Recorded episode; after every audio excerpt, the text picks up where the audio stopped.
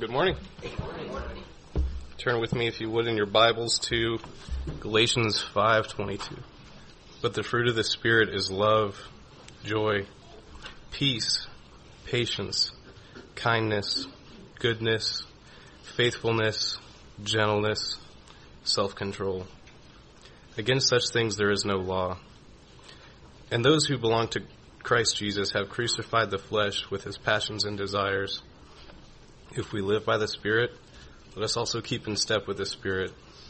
Let us not become conceited, provoking one another, envying one another. Brothers, if anyone is caught in any transgression, you who are spiritual should restore him in a spirit of gentleness. Keep watch on yourself, lest you too be tempted. Bear one another's burdens, and so fulfill the law of Christ. For if anyone thinks he is something, when he is nothing, he deceives himself. But let each one test his own work, and then his reason to boast will be in himself alone and not in his neighbor. For each will have to bear his own load.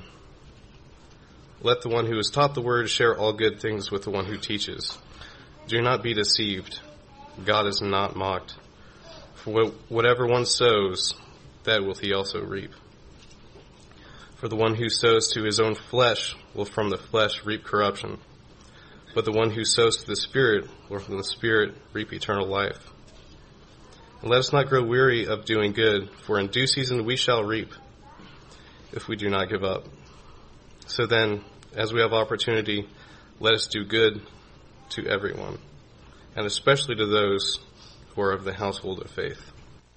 Well, good morning to all of you. If you would, turn with me again in your Bibles to Galatians 5. We will get to Ephesians 5 in just a moment, but let's start in Galatians 5. I want to read a few verses in a minute from that, some of which Josiah read and a few others. So turn to Galatians chapter 5. This morning we'll be looking at Ephesians 5:19 through 21, continuing our study from last time where we talked about being filled with the Holy Spirit or by the Holy Spirit. And today we'll be considering what is a genuinely Spirit-filled church, a genuinely Spirit-filled church. What is a Spirit-filled church?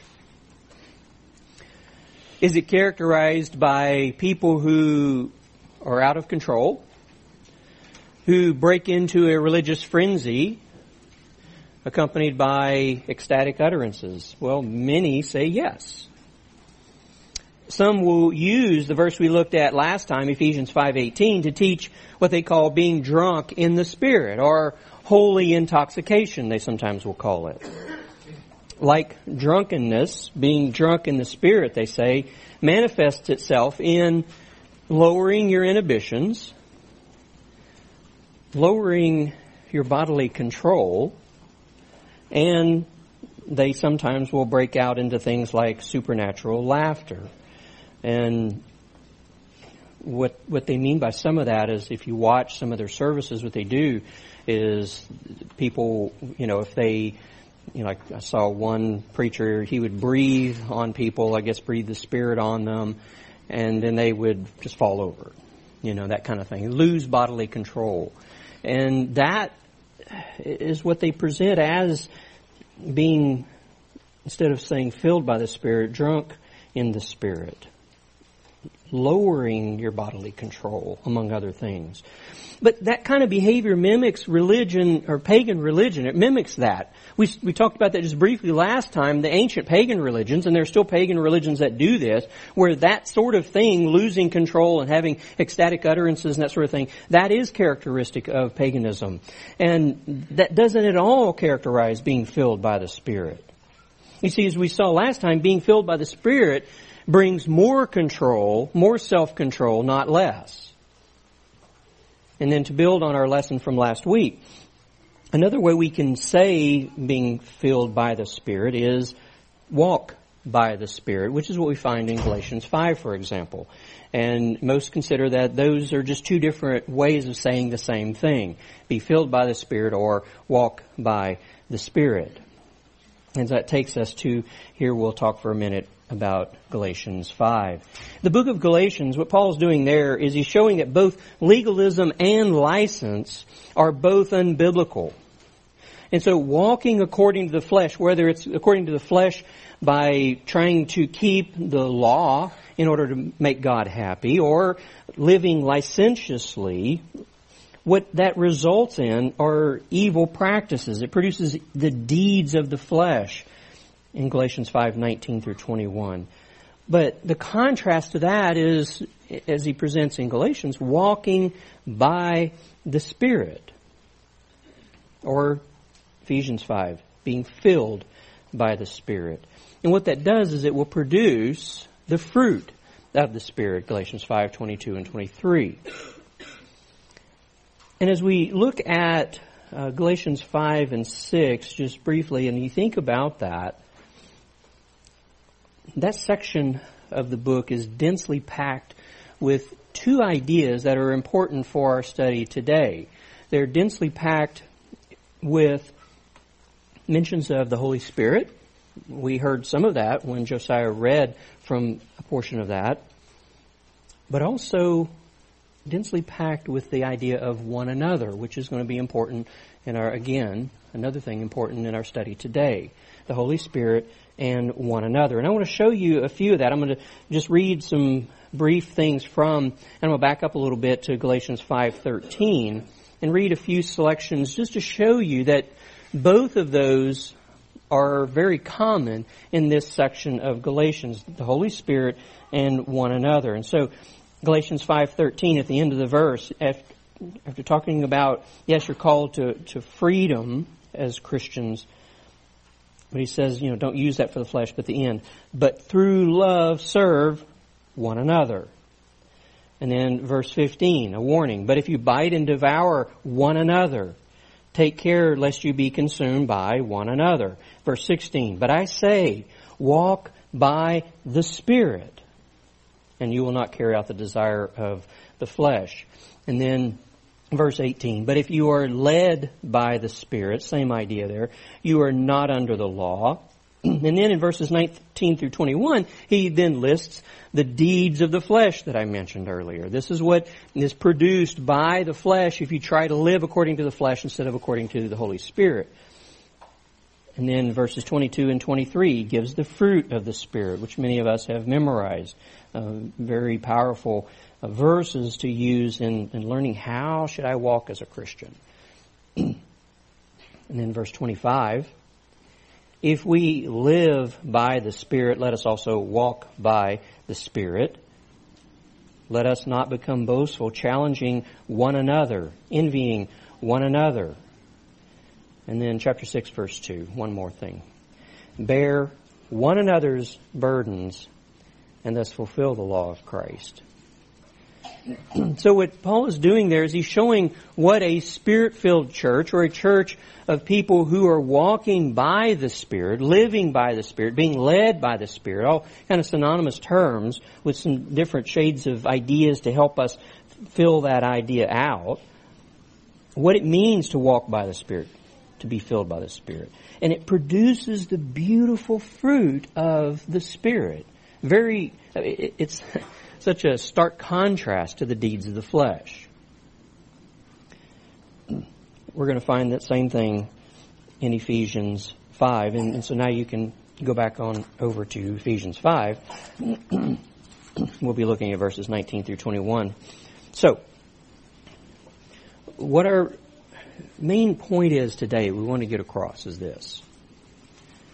When he fills, the Spirit transforms and energizes local assemblies, churches, for the purpose of other-centered ministry. When he fills, the Spirit transforms and energizes local assemblies for other-centered ministry. And so what happens as a result of being filled by the Spirit is that we become other-centered. We think about others. And this is others as in one another, but also others as in our God and Father and our Lord Jesus Christ. And we're going to see that worked out today in the passage. We will be other-centered toward God. We'll bring glory to Jesus. We'll bring glory to the Father. But we'll also seek the good of one another, the real needs that each other has, and we will seek to meet those. So what we're doing as we're going through Ephesians 5, we've encountered, starting in verse 15, where Paul calls us to walk in wisdom. And that will take us all the way through chapter 6, verse 9. So we're slowly making our way through that section. Walk in wisdom. And in the first part of that discussion of walking in wisdom, in verses 15 to 21, is walking in wisdom in relation to the church or in church relationships. Okay, so walking in wisdom in church relationships. To do that, we need the Holy Spirit. And that's why he brings up in verse 18 that we need to be filled by the Spirit. He forbids us there to be drunk with wine, because that leads to waste and recklessness and ruin. That was what dissipation means. Instead, we're to be filled by the Spirit. So we talked about what being drunk results in. What then does being filled by the Spirit result in? And that's what we're going to get into today. The main verb here is be filled, as in be filled by the Spirit. Okay, that's going to be the main verb. And it's followed by five participles. Now, you know, if you, in English, I don't know about your grammar classes and stuff, we didn't really talk much about participles, you know, so you might not have ever really heard what they are, or you might not remember if you did learn. I mean, who thinks about participles, right, all the time? So a participle is a cross between a verb and a noun, okay? It sometimes has more verbal action-type elements. Sometimes it has more being, you know, noun-type elements to it. And what they are, they're basically helping words. They help the main verb. So we look at a sentence of what is the main verb. That's, we've got to get that right, because that's driving everything, right? And then these helping words come along, and what they're doing here is explaining what is that the action of the main verb look like. What does being filled by the Spirit look like? And so he gives us these five participles that are going to help to explain the outcome of being filled by the Spirit. So if we go to the next slide, you'll see on the right-hand side, if you think of that as a sandwich, you know, or a burger or something like that, right? And so you got the green there. I know it's green bread you wouldn't want to eat, right, unless you're Dr. Seuss. But think of you know, you got the top and bottom is the bread, and then the middle is meat and cheese or whatever goodies you like, right? Being filled by the Spirit, the main verb, will produce something. And what it produces are these four basic things. So I said five participles, and I'm giving you four things that filling by the Spirit produces. That's because two of them are put together, and I'll show you that in a little bit. Okay? So what's going on here is teaching and admonishing. There's singing. There's thanking. And then there is giving and serving. Now, I've kind of reworded that, and you can see where I'm going with this. But I wanted to show you first that what's going on here, the first and last elements, products of the Spirit, are toward one another. Okay, and that's what I put those in green. Those that are toward, we do toward one another. We teach and admonish one another. We give and serve one another, right? Give to and serve. And then the middle is directed toward Jesus and God the Father. Okay, so there's that singing and then thanking. So let's go now to the next slide. And so I'm showing this a little differently because I want to draw out something different for you here. So on the left side are those four, closer to what he actually says in the text. So you've got speaking, singing, thanking, and submitting. Okay? The arrows read in your head the word to, T-O. Okay? So speaking to whom? One another. You go to the bottom. Submitting to whom? One another. You see, so again, the green they're representing, that's what we're doing to one another. But in the middle, singing is going to be to the Lord Jesus. And then thanking is going to be we give thanks to God the Father. Okay, so you see how that's going. That's what he's doing here in this section. And it's kind of cool the way he outlined that. It's almost, those of you who study especially Hebrew literature and things like that, you know, an acrostic, you know, where there he's trying to, the way they do that. This is kind of that way, where he starts out and ends up in the same place, right? So, and so what's going on here is, he's showing us there are going to be, and this isn't exhaustive, but he's trying to drive home to us an idea that the Spirit of God is producing in us things that are characterized by our worship, and that has to do with our what we do to one another, toward one another, and toward God. Okay?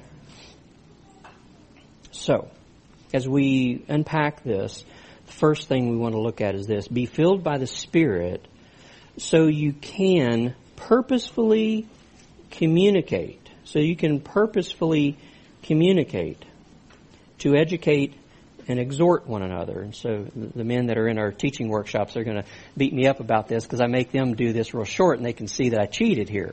Because I put a little thing up there, right? That's not part of the main point. So, but they can learn here that you get to cheat a little bit, right? So, and be filled by the Spirit so you can do what? First, purposefully communicate. To communicate what? To educate and exhort one another. So, here in Ephesians 5, I want to back up and pick up in verse 15. And this is the call to walk in wisdom. Therefore, be careful how you walk, not as unwise men, but as wise, making the most of your time, because the days are evil. So then, do not be foolish, but understand what the will of the Lord is. How do we understand that? He says, and do not get drunk with wine, for that is dissipation, but be filled with the Spirit, speaking to one another in psalms and hymns and spiritual songs. We'll stop there. Okay? So, we're going to communicate, purposefully communicate with one another. A Spirit-filled church is a communicating church. And I'm collecting these, and you'll see on a slide toward the end, so if you're trying to get those and you miss them. A Spirit-filled church is a communicating church. Speaking here is talking about verbal communication. It is making sounds with your mouth, but not just sounds, but sounds that are intelligible, sounds that communicate.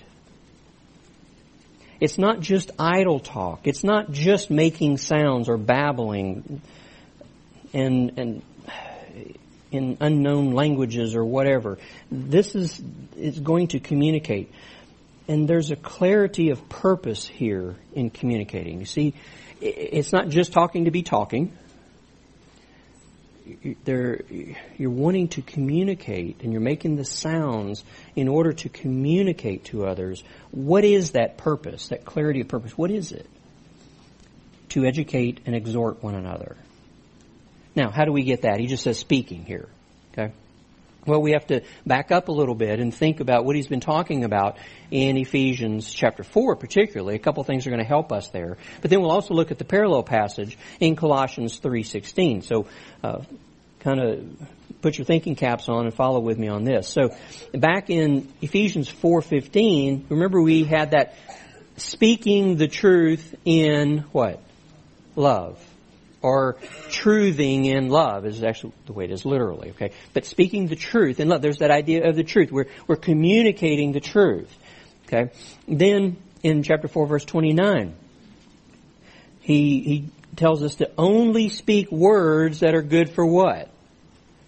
Edification, building up. See, we're not to be using those unwholesome words that actually tear people down. Okay, we're to use words, all of our words need to be those that build up. See, there's that idea of truth and edification. And then if you think about the parallel passage, Ephesians and Colossians, there's a lot of similarities between the two. But fortunately, when Paul wrote those, is that in some places he would kind of fill out a little more than he did in the other place, and that helps us to understand what he's talking about. And that happens here. Okay, so in Colossians 3:16, we're going to find that same thing, psalms, hymns, and spiritual songs. But what he says, instead of be filled by the Spirit, he says, let the word of Christ dwell in you richly. You see, and it's just another way of saying the same thing. So here it is, the word of Christ that, in a sense, fills us. It dwells in us richly. To what end?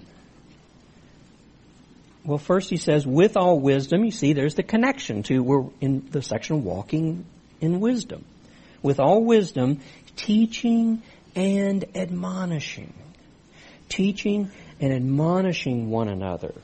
And then he says, with psalms, hymns, and spiritual songs. Okay? So that is where, what he's talking about when he says speaking here, and he's not saying singing yet, he's going to. But he says speaking to one another in psalms, hymns, and spiritual songs. Colossians, he fills that out a little more and says it's the word of Christ, it's that truth. We speak the truth in love, the truth, okay, the truth of Scripture. We're to edify, and we do that by teaching and admonishing. Now, when we talk about teaching, for example, we're not talking here in Ephesians 5:19. We're not talking about the gift of teaching, that formal gift of teaching, which I'm exercising now, right? It's not that. It's not a formal admonishing one another. What he's talking about is something that's for all of us. We don't all have the gift of teaching, okay? But this we all do, okay, toward one another. And what's going on is biblically rich songs give each of us the opportunity to educate one another and to exhort one another. Okay? You might not have realized that. You might have thought that when you were singing our first three songs today, that you were singing to God, to the Lord Jesus. And hopefully you were.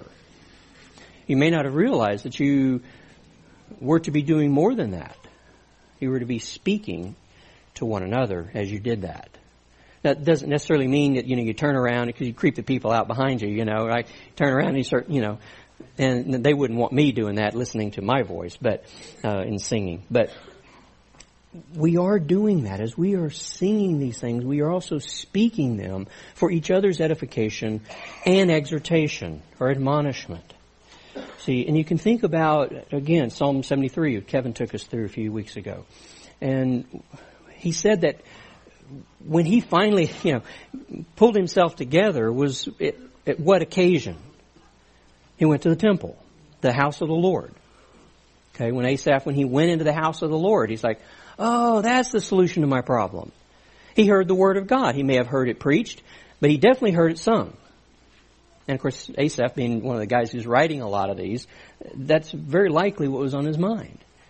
Is he heard the psalms being sung and the truth of that. As other people are singing those songs and he's singing with them, that is impacting him. And he's like, that's the answer I needed.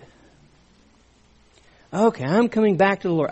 In my mind, I've got it now. I'd forgotten. That's what we're doing when we're singing. That's one of the things we're doing. We're singing these things out with our heart. Yes, to the Lord, but we're also doing it for each other. And you know how it is. There are times where, you know, you're struggling and you come here and you're just kind of, you know, it's just kind of rote, you know, the song. And so you're singing the words, but your mind is somewhere else. You know, maybe it's on your problem, whatever you're wrestling with. But a lot of times what the Spirit will do is as you're hearing other people singing these things and they're putting their heart into it and it's robust and it just, you know, you're just kind of, it wakes you up and you listen to what you're singing and what they're singing and you're exhorted, you're encouraged, you're reminded, you're admonished, you're taught.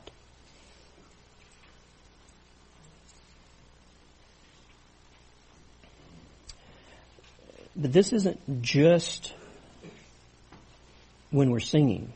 extends to all of our interactions with one another. Because, for example, the Psalms are Scripture, and the good hymns and spiritual songs that our music leaders, our song leaders choose are soundly biblical. And so they're useful. And I use songs in counseling. I use psalms, but I even use some good Christian songs in counseling. And I know many of you do in your discipleship, or you're trying to encourage someone. I see and hear this all the time. You'll text someone, oh, here's a YouTube of so-and-so singing this. Listen to that. You need to hear that. That'll encourage you, you know. And we do that. But it can be just the truth from those songs in our interactions that need to transform our interactions. Think about this. What if all of our interactions, whether they're here or out, you know, in normal life, you know, Monday through Saturday, what if those interactions had the purposefulness, the quality, and the Christ-centeredness of worshiping in song? I mean, think about, you know, what's going on among us when we're singing. And what if that Christ-centeredness made its way out into the rest of our lives? So that when we see each other during the week, or we're texting and emailing or calling, or whatever kind of interactions we have. What if it had that character? Just like when we're singing our psalms and hymns and spiritual songs. I mean, we would be transformed, wouldn't we? That's what he's trying to get across here. That's why. I mean, you wonder, why would you say speaking something that I sing? Why are you, in my speaking, my educating others and exhorting others, why do you bring music into this, Paul? It's because he wants what happens or should be happening in those moments when we're singing to work their way out into all of our interactions and to have that same character and quality. Now let's talk about the rich variety that we have available to us to sing and then make use of. The word psalms, this originally referred to playing a stringed instrument. Literally, the verb means to pluck. So you think about, you know, whether it's a guitar for us, back then something like a harp or a lyre where they would pluck the strings to make music. That's what a psalm means, the verb means. Here it's referring to Old Testament psalms. The word hymns. These are songs of praise to God. And you think about, we read this sometimes when we're going through the Lord's Supper, and I read from, or one of us reads from the Gospels, and it says, when their Passover meal was over, after singing a hymn, they went out to the Mount of Olives. Right? A hymn. Now, you and I think, you know, okay, it was that one that Martin Luther wrote or Isaac Watts or something like that, right? And we're quite a bit too early at that point. A hymn was something that they took from what we call the Psalms, okay? They used what that hymn that the writers talk about after they sung a hymn, they went out to the Mount of Olives. That was one of the Hallel psalms. Okay, and I put up here on the slide. You can see up at the top right, Hallel. It means praise. Okay. Now we used that word just a little bit ago, didn't we? We sang Hallelujah, what a Savior. Okay. So you were singing it. Don't know if you knew what it meant. You might. Okay. But to break it down for you, Hallel means praise. Okay. So Psalms 113 through 118 are called the Hallel Psalms. They would sing the first two of those before they started the Passover, and then they would sing the last four at the conclusion of it. And so probably the one gospel writers are talking about is the last one, Psalm 118, that's what Jesus and the apostles sang as they were leaving. Okay, so Hallel, praise, you, hallelujah, hallelujah, right? The you sound in Hebrew makes that plural and first person plural. So it's let us. Okay. and then Yah, short for Yahweh. Let us praise Yahweh. So when you're singing, hallelujah, what a Savior, you're singing, let us praise Yahweh, what a Savior. Right? Okay. So that's what Hallel means. That's what the second term, hymns, is referring to. Paul and Silas sang hymns of praise in the Philippian jail.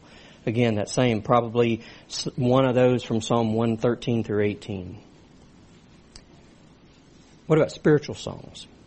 Those are songs of joy, or they could be called songs of praise. And so you can see there's overlap here, because all three of these terms are used in the Septuagint, the Greek translation of the Old Testament. They're all three used to refer to different psalms. And they're used in, to translate the Hebrew words. You think about, and you go back and you read the headings of the Psalms. It'll say, a psalm of David, a song. Okay, those, hard to distinguish those and say them right, But one of those words is hymn. One of those words is psalm. And another word is just song. Okay, and that's what Paul is pulling out for us here. Because there is overlap, so we can't, drive too hard a distinction between them. But they do show that there's a wide variety of music, of rich biblical music that we have available to us. Psalms, hymns, and spiritual songs. So we don't have to say, oh, it's got to always be like this. Okay? Because we have a rich variety available.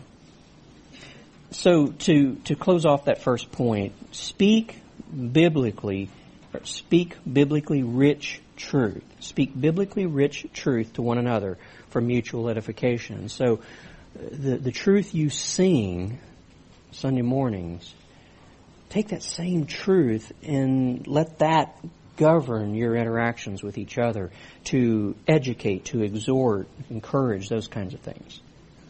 Number two. Be filled by the Spirit so that you can sing to the Lord Jesus from the heart. The second part of verse 19. Be filled by the Spirit so you can sing to the Lord Jesus from the heart. Again, verse 19. Being filled by the Spirit, speaking to one another in psalms and hymns and spiritual songs, singing and making melody with your heart to the Lord.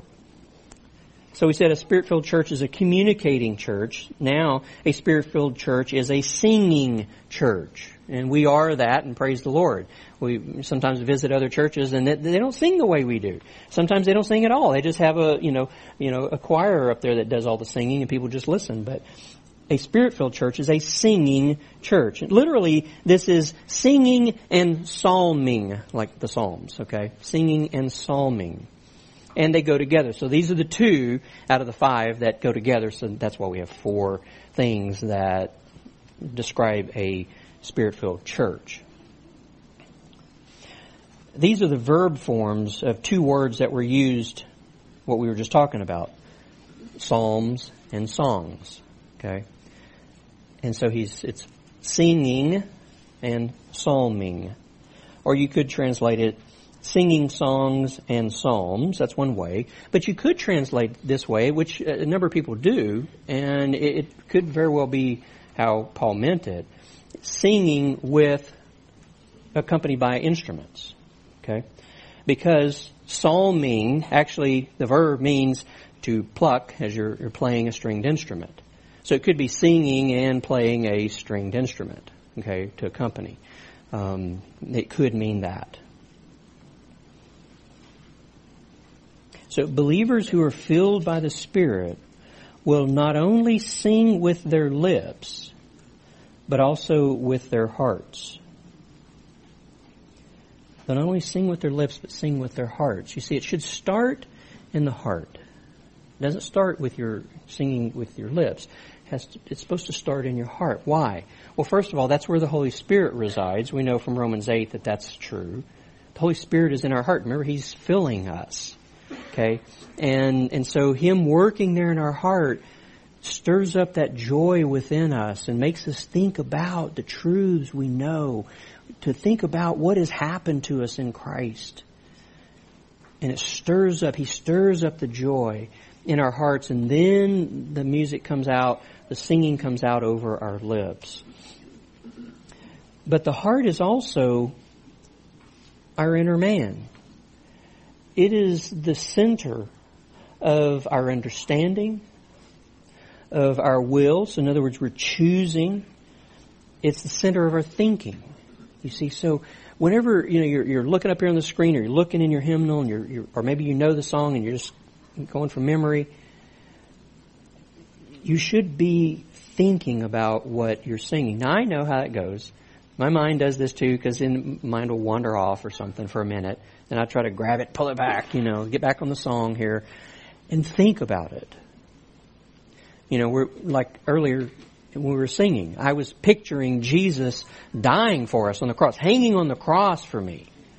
That's what we should be doing. Picture that. Think about it as you're singing. Okay? And then the Spirit takes that, He stirs up within us as He fills us so that we're moved to sing. We're filled to sing. So first we had talked about that speaking, and that was toward one another. This singing is toward Jesus. When he uses Lord here in Ephesians, he's talking about Jesus. So we're singing to the Lord Jesus. Okay. Third, be filled by the Spirit so that you can constantly give thanks to the Father. Be filled by the Spirit so you can constantly give thanks to the Father for all that conforms to Jesus' mission. Thank Him for all that conforms to Jesus' mission. Verse 20. Always giving thanks for all things in the name of our Lord Jesus Christ to God, even the Father. So a Spirit-filled church is also a thanking church. And do you notice the Trinitarian touch there that Paul puts on this? When believers are filled by the Holy Spirit, God the Holy Spirit, they give thanks to God the Father, and they do it in the name of whom? Jesus, God the Son. You see, so here he's got the Trinity again. It's woven all through this, okay, and through biblical theology. Well, let's first define all things, because we could say, well, does that mean I need to give thanks for Satan, and I need to give thanks for things that are just truly outright evil? No, don't press it to mean that. That's not what he's talking about. Okay, very often, all, it's qualified. Okay, and it's probably less common that all means like all without any exception. Okay, and that's how it's used here. Now he's going to help us understand what that means. What does he mean by all things? That's why he tells us, he qualifies it. In the name of our Lord Jesus. In His name. That, give thanks for that which is consistent with His character. But it's even broader than that, because we would say, well, okay, that's not something that aligns with Jesus' character, because this bad thing that happened to me this week, well, you should give thanks for God taking you through that situation. While you might not give thanks for that person doing evil, if it was a person or whatever happened, right? But it's also what is in keeping with, what is consistent with Jesus' mission. Because you remember earlier, at the end of chapter 1, he told us that Jesus is head of the church. And he talked about the power there. And they use those different words for power, remember. And how he is working for the good of his church. He's working for, and then that will produce His glory. Okay, and then we'll see again, we get later in chapter 5 when we're talking about husbands loving their wives, and he'll talk about Jesus and all that He does for His church. And I think that has to be included in this. So is it consistent with what His mission is, what He is trying to accomplish or is accomplishing, to say it better, in this world?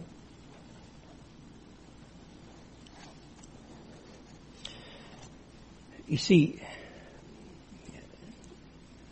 there's nothing that falls outside of His mission. And I know this is hard for us, because there's a lot of bad things that happen out there. And sometimes in here, and sometimes in here, right? But none of it is outside of His mission. He is absolutely sovereign over everything and everyone. Okay? And so, when something bad happens to you, you can say, thank you, Lord, for taking me through that trial. Because I know part of your mission is to make me more like you, Jesus. Or, okay, this bad thing that has happened, or this shift in our society, in our government, whatever, that looks horrible. It's going, in our mind, the wrong way. And morally and spiritually speaking, it is the wrong way. But when we think about the absolute sovereignty of Jesus, who is moving everything in the direction that He wants it to go, that His Father said, okay, this is the plan, and Jesus is the one who's carrying out that plan as the sovereign Lord over not only His church, but again, in Ephesians 1, everything. That all fits in His mission. I mean, think about how bad things got in the first century. You know, we think things are worse now than they ever were. That's not true. Because I can show you things from the first century that are way worse. Okay, and that's bad. I'm not going to minimize it. But what did Paul call that in Ephesians? The fullness of time. You see, he brought all of those bad things together, a godless government, godless religious leaders, a lost, the people of God, by and large lost, and he works all that together, what? To bring the Savior, right? So it's all in His plan. Now, that doesn't mean that it's all okay. It doesn't mean God's not going to hold them accountable for the evil they do. He will.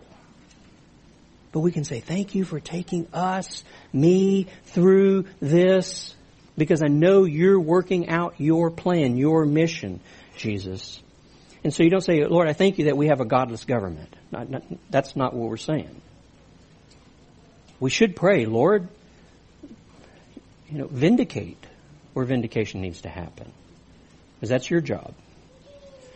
Lord, change their hearts. Save them. Give us godly leaders. That's a good thing to pray. But we can say, things are pretty tough right now, Lord, and thank you for bringing us through that, because I know that this is part of your mission. We may not know what it all is right now. We probably won't until later. So we do that once and we're done? No, he says do this always. That doesn't mean that every second of every day you're thank you, thank you, thank you, thank you. But it means that it's an ongoing thankfulness. Whereas you consider, and you're praying, Lord, boy, I need your help here. You say, thank you for taking me through this trial, but I need your help to do it right. I need your help to bear up under it.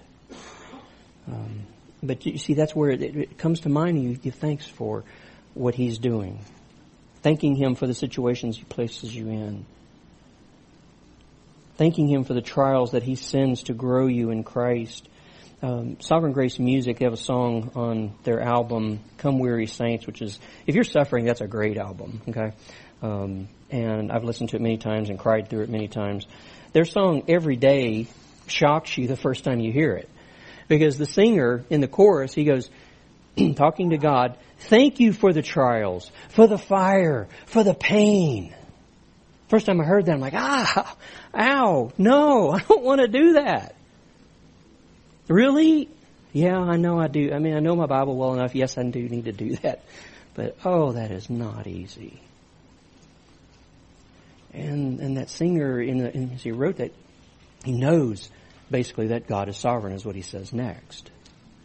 He knows that God uses painful trials to bring about Jesus' mission. These are personal trials, church troubles, world problems. None of them are outside of His control. None of them are outside of His mission. He uses things even that He doesn't take pleasure in. Like I said in the first century, just look at that. the ancient Israelites collectively, you remember the story, they come out of Egypt, and you know, you'd think it was like, wow, we saw God work, miracles, this is wonderful, we're going to walk with the Lord every day. I mean, no, it didn't take long. As a group, they're complaining against the Lord. They're complaining against Moses, whom he appointed to lead them. What's more frequent, whether we're talking about in our church, in our lives individually, what's more frequent, giving God thanks or complaining? Are we going to be like the ancient Israelites? Oh, we've been saved by Jesus, and oh, Lord, I hate this where I'm at, and oh, grumble. We're going to be like the Egyptians or the Israelites after coming out of Egypt. Are we going to be filled with the Spirit and give thanks? Number 4, be filled by the Spirit so you can submit to one another in worshipful reverence of Christ. Be filled by the Spirit so you can submit to one another in worshipful reverence of Christ. Now, today what I'm going to do, and if you looked at your watch or the clock or something, you know that I don't have a whole lot of time to finish up, and I didn't plan to, okay? I just want to hit this at a high level, verse 21 at a high level, because I need to come back and talk about more, particularly some of the things that we find, 2 things in particular, okay? There is a controversy we need to deal with. I'll mention that briefly in a minute. But both of these topics that we find here in verse 21 are significant enough that I don't want to just pass them over and leave them at just a high level. Okay? So verse 21. And after talking about speaking, singing, thanking, verse 21, and being subject to one another in the fear of Christ, or and submitting to one another in the fear of Christ. This isn't a command.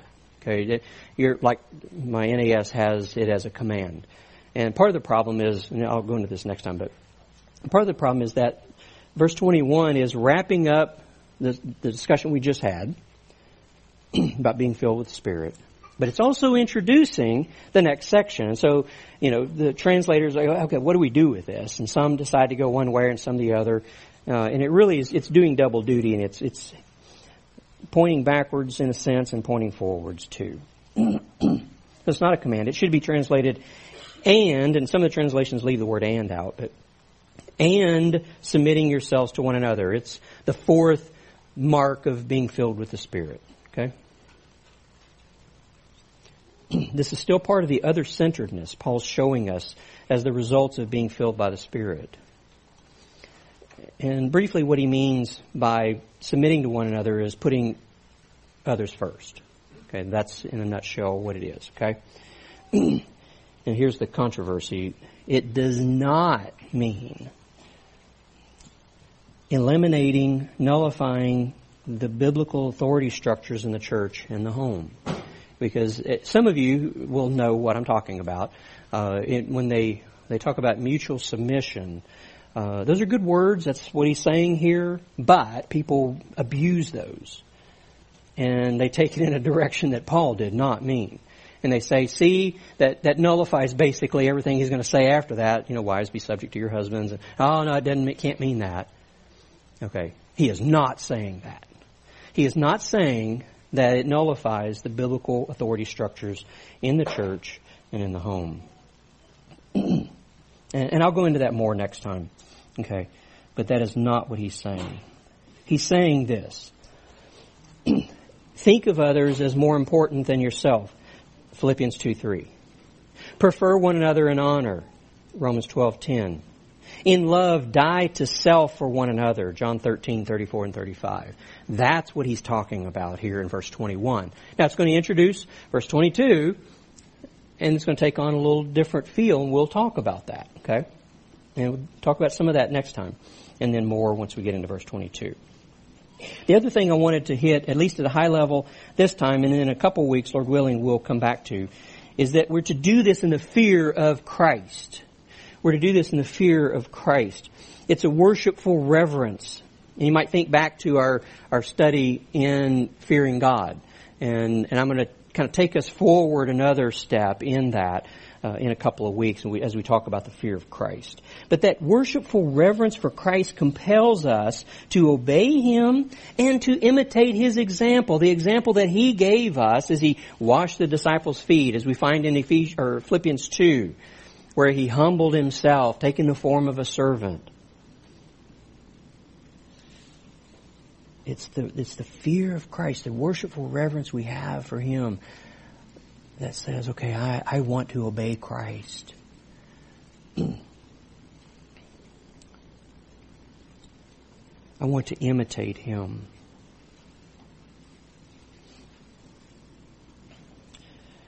So I want to ask us, do we consciously ask God to fill us by His Spirit when we come to church, when we interact with each other? I've done this for a long time now.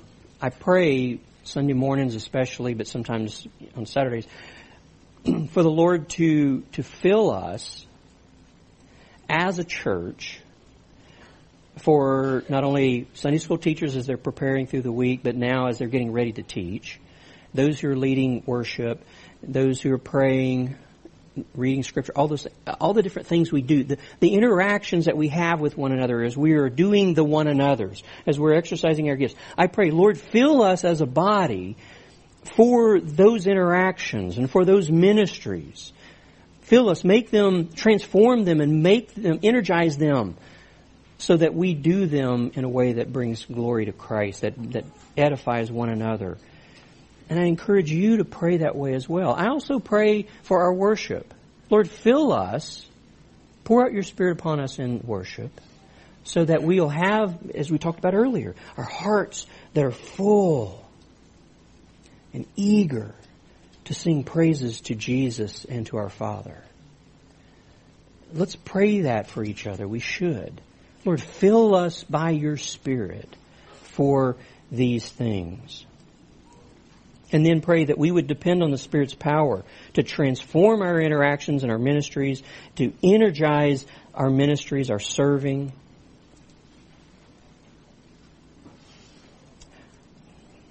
So as we come to the Lord's table, think about how Jesus died for us. Okay, we sing about that, we talk about that, we preach about that. He died for us. And we sing, as in Revelation, worthy is the Lamb that was slain for us. He is worthy, and that's why we lift up praise to Him, because He, the Lamb who was slain, is worthy of all of our glory to give to Him, our praise, all the honor. Meditate on Jesus, the Lamb, so that the Spirit will fill your heart with praise. Because every part of our worship service is that, worship. Okay, preaching is, and sitting under the preaching is worship. The Lord's table is worship. And then we have one more song where we get to sing in worship. So pray, or meditate on these things so that the Spirit of God will stir up within your hearts joy and glory to God, praise for Jesus, so that you will worship Him in this moment at the table, but also in our final song as we worship Him. So meditate on Jesus dying for us, the Lamb being slain for us.